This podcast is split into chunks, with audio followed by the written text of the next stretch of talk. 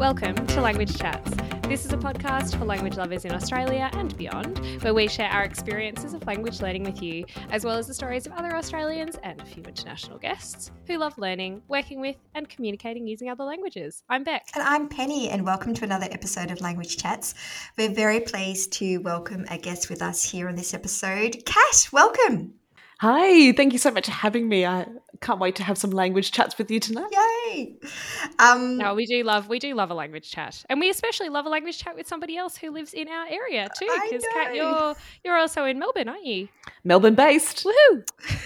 Well, before we dive in and talk more things language, why don't you tell us a bit about yourself and your own language story? Well, I guess I'd say that I've had a bit of a language-filled life. I'm working as a high school French language teacher at the moment on maternity leave, but still dipping my toes in languages, of course. I think my story is quite similar to lots of Australians out there. So started off listening to a lot of Italian being spoken around me. My grandparents are Italian, and also my parents, you know, always had kind of languages in the household when I was younger. I never spoke anything other than English at home, but it was always around me. And then getting to high school and getting to learn languages, obviously I started with and French and Mandarin and continued on with French. And, and then the rest is really history, I think, when it comes to just the love of languages and, going on exchanges, living overseas, studying at uni and having businesses in languages, working in linguistics, and then now coming to where I am now, teaching French on a full-time basis. Wow, I feel like there's a lot that we need to unpack there. Maybe a few things we need to hop back to. Let's go back to when you were at high school, because you said you like found your love of languages then. At what point did you go, I really love this? What was it about when you were studying French when you were at high school, or was there something else? What really inspired you and got you excited about languages? I think it was it definitely started in high school. So I always knew that I enjoyed learning and studying languages, and I've since found out that I'm quite a syntax geek. I will self-proclaimed, but it was really when I was probably 16. I was fortunate enough to go on a 2-month exchange to France, and I rocked up in France and I realised I couldn't speak any French.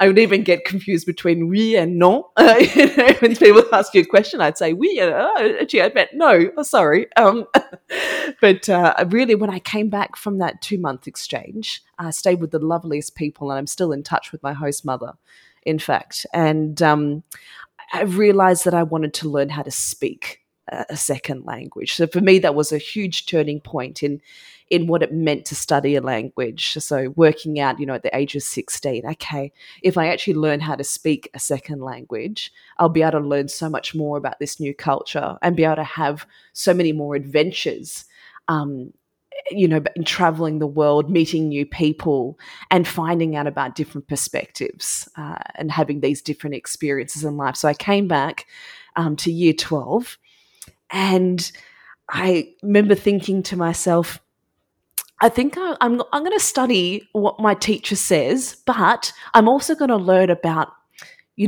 20,000 French songs, so that I've got a lot of slang, and I can learn the way I want to learn a language, and that really I think propelled me into the world of actually trying to speak the language, as well as understand and study grammar and syntax. Wow, I love that. I love it when, as a young person, you're 16, 17, it's pretty young looking back that you can already at that age felt some kind of control over the way you wanted to learn and the way that that the learning resonated with you.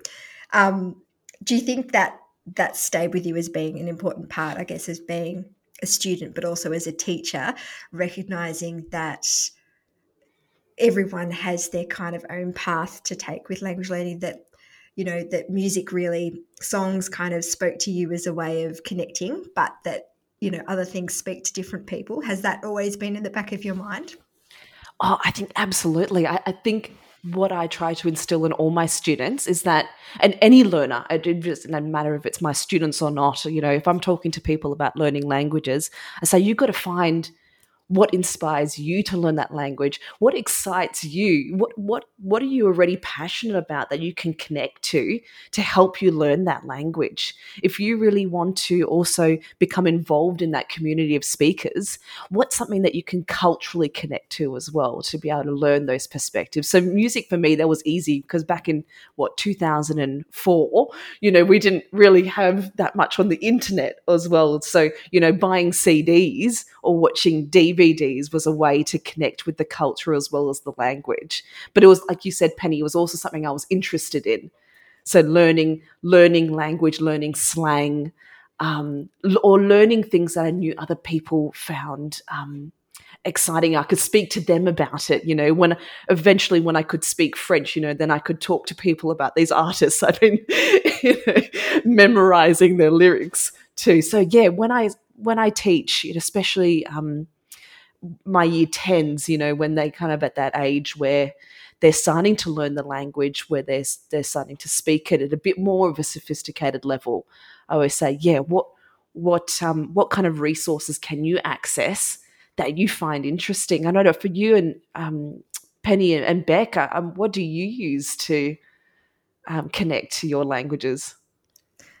Well, yeah, that's a good question, because I think, you know, over the episodes that we've been doing language chats, you know, it does come up a fair bit because, of course, like you said, it's like a driving force, you know, it's, you know, underpins everything that we do.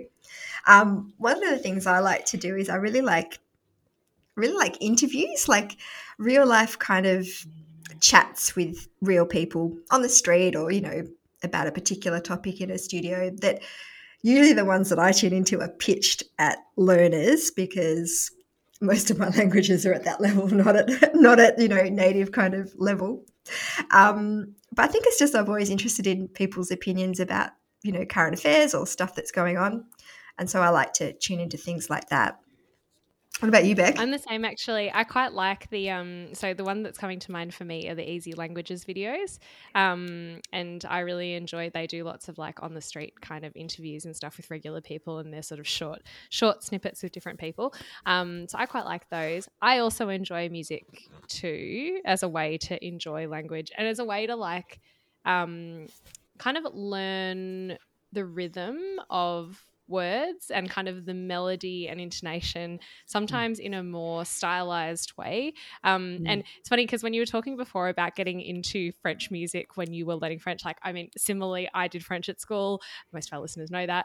But I also had a selection of kind of French music that I like had access to at the time, and again in like the mid 2000s, this was like few and far between. I remember her going and buying a few CDs, literal CDs, for anybody who still remembers. Oh my god, those. You guys are so young. I went to high school in the 90s. Come on, guys, we didn't even have the internet. So, but I remember buying. Well, the first French music CD I ever had, I bought from Borders. Anybody remember Borders? Oh, which for anybody out there who doesn't know what Borders was, it was like a big kind of book and music store in Australia, I think maybe in the UK as well. And the first CD I had in French was by Camille. It was an album called Le Fil. And I reckon I listened to that on repeat until I knew all of the words to basically all of the songs, pretty much the entire way through my maybe year 11 year.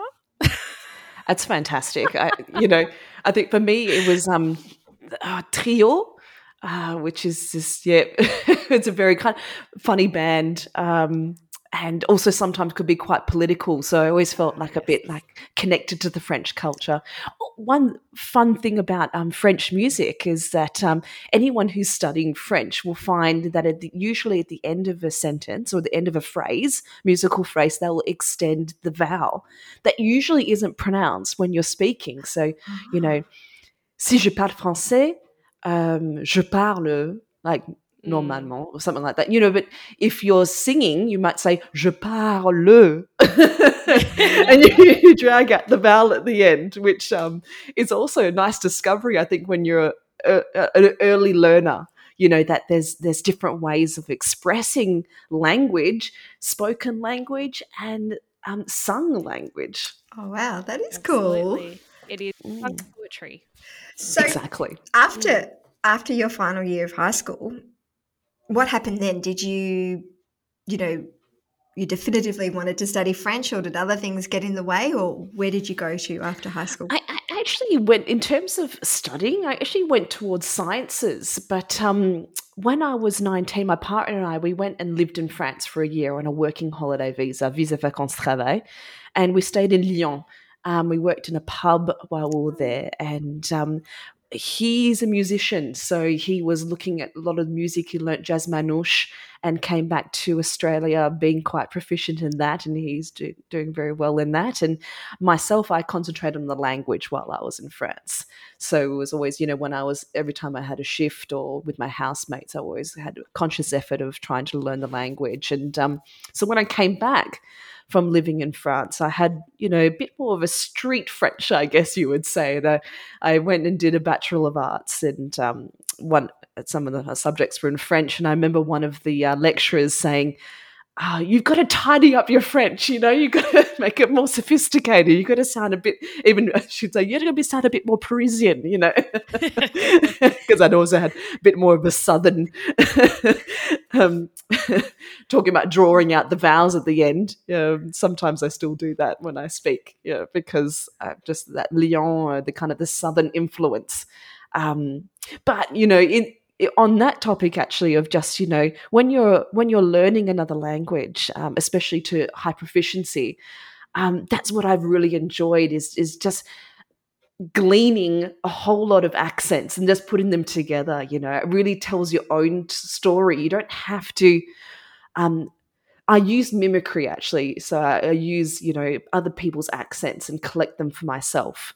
But then I smush them all together and then I get my own accent in that language. And it kind of, if people listen to you, I think it tells your story without you having to actually tell the story yourself. It does. That's a really beautiful way to describe it. And I feel the same way about accents. I think, and I think that takes some time to realize that too, because I think a lot of us, as we, you know, maybe when we were younger or when you're at school, and you have this idea of what you think is correct language, whether that's in even in English, all having, you know, being native English speakers, but certainly when you learn another language too, there seems to be this emphasis often for students that there is a correct way, like an exact, correct, precise way to pronounce a word. Now, there is, I guess, you need to be understood, of course, comprehension's important. But when it comes to a regional accent, for example, or dialect vocabulary, and we could be talking about any language here really, sometimes they are the things that actually make language so interesting and diverse and very beautiful, because they're those little idiosyncrasies of regionality or whatever it is. And I think, like, interesting that you were mentioning earlier, just going back to your background and your grandparents speaking Italian, and, you know, I think a lot of the time that is, people probably recognise, especially in Australian communities where they've got a different heritage background, the language that they may have heard their grandparents speak, whatever that might have been, may not be the correct language that you might have been taught at school if you then studied Italian later, for example, or if, you know, it could be another language in there too. And that's not a bad thing. Yeah, just because the thing that you heard before was different doesn't make it incorrect. I think you're absolutely right when you said it's just about being understood. You know, you could... It really, like I said, it tells your story. I think, especially if you're learning as a foreign language, you know, you weren't born and bred in the country of the language you were speaking, and so sometimes people can get very caught up in that. I know with a lot of my students, you know, they get embarrassed if they don't have what they consider to be a proper accent. Whereas, just as you said, Bec, it's about, you know, every single accent comes with its idiosyncrasies. And so we just have to embrace our learning journey.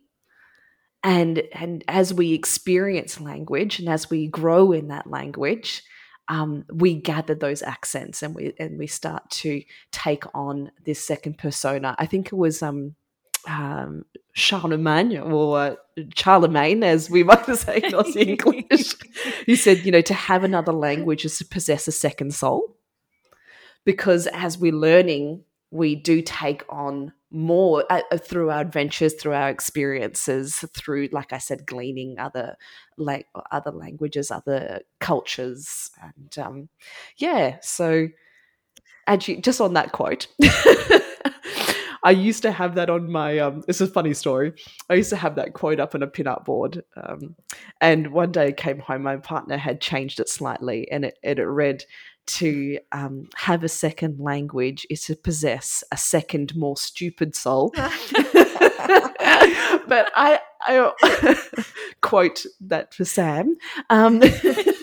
But I loved how he changed it because it was so true. I think when we learn another language, we do have to recognize we're not going to be as proficient in our second language as we are in our first, of course, especially if we're in a foreign country or we start learning after the age of 12, after the critical period. Okay, that's fine, you know, because when we have that second, more stupid soul, it makes us a little bit more humble, you know, it teaches us how to take risks. It brings in all these values that we wouldn't have had the pressure on us, you know, if we hadn't have taken on that second language. Makes us good listeners, makes us feel like we can jump into situations where we might feel a bit more nervous. You know, like the two of you starting up this podcast, for example, would you have had the guts if you weren't, you know, speakers of more languages? I don't know, Kat, that's a great question. And now that you say that, I'm asking myself and I'm like, where did we get the guts to start a podcast, Penny? Who's multilinguals? No, you're absolutely right. I think there's something as well about how you learn to be understanding, I think, from having learnt another language too, or more than one language. And it's about understanding other people's experiences as well. I think as English speakers, we are these days a bit privileged in that lots of other people want to learn English and it's become a real lingua franca around the world. But it's important to understand what it's like to be somebody who's having to learn another language just to be understood. And I think for as English speakers, we can be more understanding always of other people who are trying to learn language that we speak natively. You make a really good point. Yeah, I don't know about if it's a second more stupid soul. Maybe just the second slightly less articulate soul.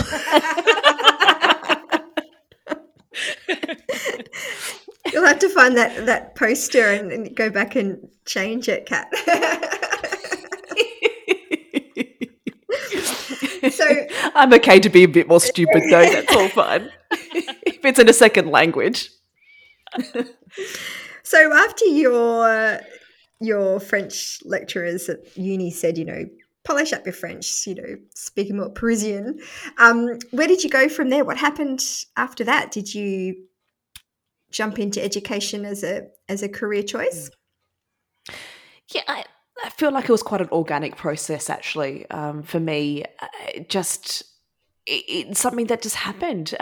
I think it's when you enjoy something, it can just happen. It just unfolds. When I was at uni, I started tutoring students in French. You know, my friends or just people down the road, and in like a year's time, I got so many inquiries for French tutoring that I decided to just contract on some other people, and I started a tutoring business in my early 20s, and I really enjoyed it, and I realised that I really enjoyed teaching people at that time. And then I went and worked for a not-for-profit organisation currently called Living Languages. At the time, it was Resource Network for Linguistic Diversity, and I worked there for about 3 years. And they provide educational services to any Aboriginal Torres Strait Islander groups who are looking to need help with linguistics, or want to look at revitalising their languages, or need to access grammars that were written hundreds of years ago, you know. So that was just another way I fell into education, and once again, absolutely loved it. And then I just thought, well, look, maybe let's try a hand in teaching high school, because I like working with young people, and that's how I found myself in the teacher position. And like most teachers would find if they speak a second language, as soon as you start to go to interviews at schools, if you can speak a second language, you get snapped up. Well, that's awesome. And when you were kind of contemplating this career, when you were studying, did you encounter a lot of people in your circumstances who weren't native speakers, who were becoming teachers? And well, let's go with that first. Did you encounter other, I guess, second language learners who went on to teach that language? Yeah, you know, I think that there are so many people who do speak, obviously, multiple languages and do end up using that skill in teaching. So, yes, I've even taught with many non-native speakers of the language, and I think that's just it's a lovely position to actually come from. I really enjoy, or maybe I've found myself enjoying being a high school teacher as a non-native speaker, because I find that I really relate to the students. I understand what they're going through, and I feel like I can help them from my own perspective and from my own personal experiences. And also, you can kind of predict where some of the challenges might lie for those learners. But in saying that, as a teacher, I love working with native speakers. I think when you've got a team of a mixture of native and non-native speakers, it really strengthens the program, because you're able to have those kinds of discussions about the learner's experience.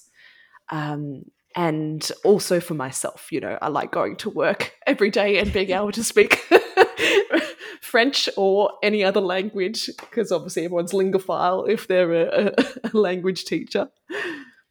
Absolutely. Do you like what do you find the most challenging thing, and maybe the most rewarding thing as well?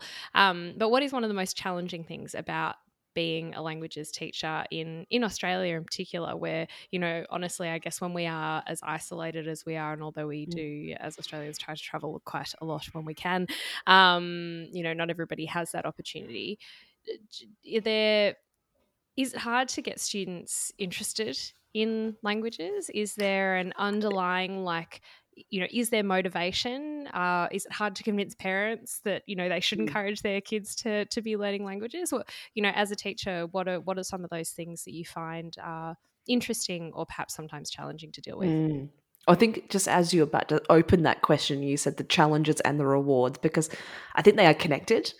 When I met with that challenge, as you said, about the Australian context of learning a language, you know, obviously English is the lingua franca, and so where does that motivation lie, especially for teenagers? Okay, well, where is the proof to them that a second language is going to be a necessity for them? Okay, that's usually what they're looking for.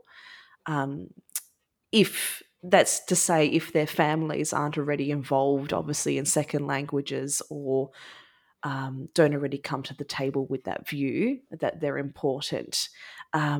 So in there lies the challenge. But we've got a very interesting landscape in Australia, where obviously Australia is, or Melbourne in particular, is very multicultural, obviously. But As like my family, to assimilate into the Australian culture, a lot of families have a tendency to try to drop their native tongue and to speak English, and especially their children or their grandchildren will just usually be speaking English. And that's not the case for everyone, of course. Some families obviously keep their mother tongues. But, you know, in the case of my family, and I know that many, many people in the same position as my family, where by the time it gets to the grandchildren, we're no longer speaking the language of our families. And so I think you find that there's so many people's views, therefore, are that English is the most important language to learn and obviously to become proficient. And that is true. I think we should always be studying and learning our native tongue. We should all be trying to become more proficient in any form of communication. But yeah, so how do you inspire young people to learn a second language is your question. Well, I think it's about trying to, first as a teacher, your job almost is to be an extrinsic motivator. And now having taught in high schools for 6 years, I made it my priority to teach with the communicative method. So that is right as soon as they start high school, first class, speaking French. And I make that my mission. It can be quite fatiguing because after a few months, some of the kids start to get, some of them get a bit wary, you know, can we just speak in English? And you have to, you kind of, you the ups and downs, you're there with them, you know, for the ride, for the journey. But if you use a communicative method and you get people speaking from day one, they start to set their own goals, their own language goals, and it can turn from an extrinsic motivator to an intrinsic motivator. And then all of a sudden they might be asking themselves at the age of 16, why do I care that I've got this second language? Because I've been speaking it now for 3 years, you know, and I can see how I'm becoming more sophisticated in this language, and I can see because I'm using it, so therefore it's got a purpose. Yeah. So I think in the Australian context, that's what's important. It's just trying to create a communicative environment so that we have a purpose. We're creating that need. Or at least even creating a desire. I think absolutely. As well, it's like, I mean, there isn't, you know, it sounds like from, I love all this stuff that you're talking about because I think it's so great. I wish you were my French teacher when I was at school. I mean, I had lots of very motivational French teachers when I was at school because I did stick with it in the end. So I should be grateful for that. But I love hearing you talk about this and the way that you motivate your students, because I think that like as adults who are interested in languages, you know, we obviously, Penny and I and you, Kat, as well, when we were at school, we found that intrinsic motivation at some point in time. It was probably something different that sparked it for everybody, but it's hard, I think, once you've already entered into your adult life and you're already interested and you're already motivated, to look back and go like, well, how did I get there though? Mm. Like how do you make sure that somebody else who is also that young and in that time in their life, they don't really know what's going on. Like, you know, they're learning so much and there are so many choices, and especially in the way that our sort of high school certificate system and stuff works, at least in Victoria for sure, it's quite competitive. And I think that something that I always found was really hard when we were going through school was that there was such a focus on how do you just get the best result at the end and what are the subjects that are going to lead you to that. And yeah. It's not often actually the passions, well, sometimes it is, but not for everybody is it the passions that lead them to to the subjects that they do in year 12. Mm. So that can really change, I think, the way that everybody considers those things that you take through to the end of high school. That's probably actually one of the most challenging parts of being a language teacher is actually being teaching the upper years. So, yeah, obviously year 11 and 12 VCE for us here in Victoria. That for me, that's one of the biggest challenges, but equally, once again, the biggest reward. So what ends up happening in VCE is obviously there's a standard that we all have to meet at the end of year exam. And for anyone who knows the European framework, it's about a B1 level. So it's quite high, like that's quite advanced, especially for, if we're talking about high school level. Not many kids can actually reach a B1 level, and that's why in Victoria, it is quite a challenging exam, and it does get scaled quite well, the subject, because it's quite a hard level to attain for most students. But the reward in that system is when you actually talk to the kids about what it means to try to attain a level, they start to have to self-reflect. So they have to start to think, okay, well, what is my current level? What's my current ability? And what's just the next layer above that? And once they start to recognize, it's the same as us, when we're learning another language, we have to reflect and we have to say to ourselves, well, what do I know right now? And what could I do what's that next step? Okay. And you've got to constantly analyze your level.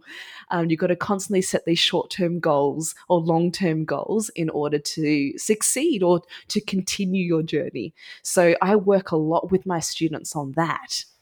It ends up becoming more of maybe a journey of self-reflection and, then rather than just an academic pursuit, which is beautiful. I think, especially for teenagers, I think that's a really good lesson to learn. It's not just about memorizing and spitting out information. It's actually looking at you. Okay, who are you as a learner? How do you want to learn? Why do you want to learn this? And what are you going to do to get there? And this is why, language learners of the world make such great learners of anything, because of this, continual self-reflection and self-assessment and persistence and all these things, like you were saying earlier on, Kat. So, yep. Oh, that's great. So you should be standing up there as like a complete advocate to parents and schools and education departments. This is why we need language learning. I'd be happy to do it. Are you also teaching outside of school as well, or is school your full-time focus and there is no time for anything else? I know that you mentioned you had a tutoring business back in the day. Mm. What I enjoy doing outside of the classroom is trying to create a community for teachers, because when you're teaching, it can actually be quite an isolating experience. You spend so much time just creating, I guess, a curriculum and resources and working with your team in a school and just working with your students. It's hard to find time to connect with people outside of your school.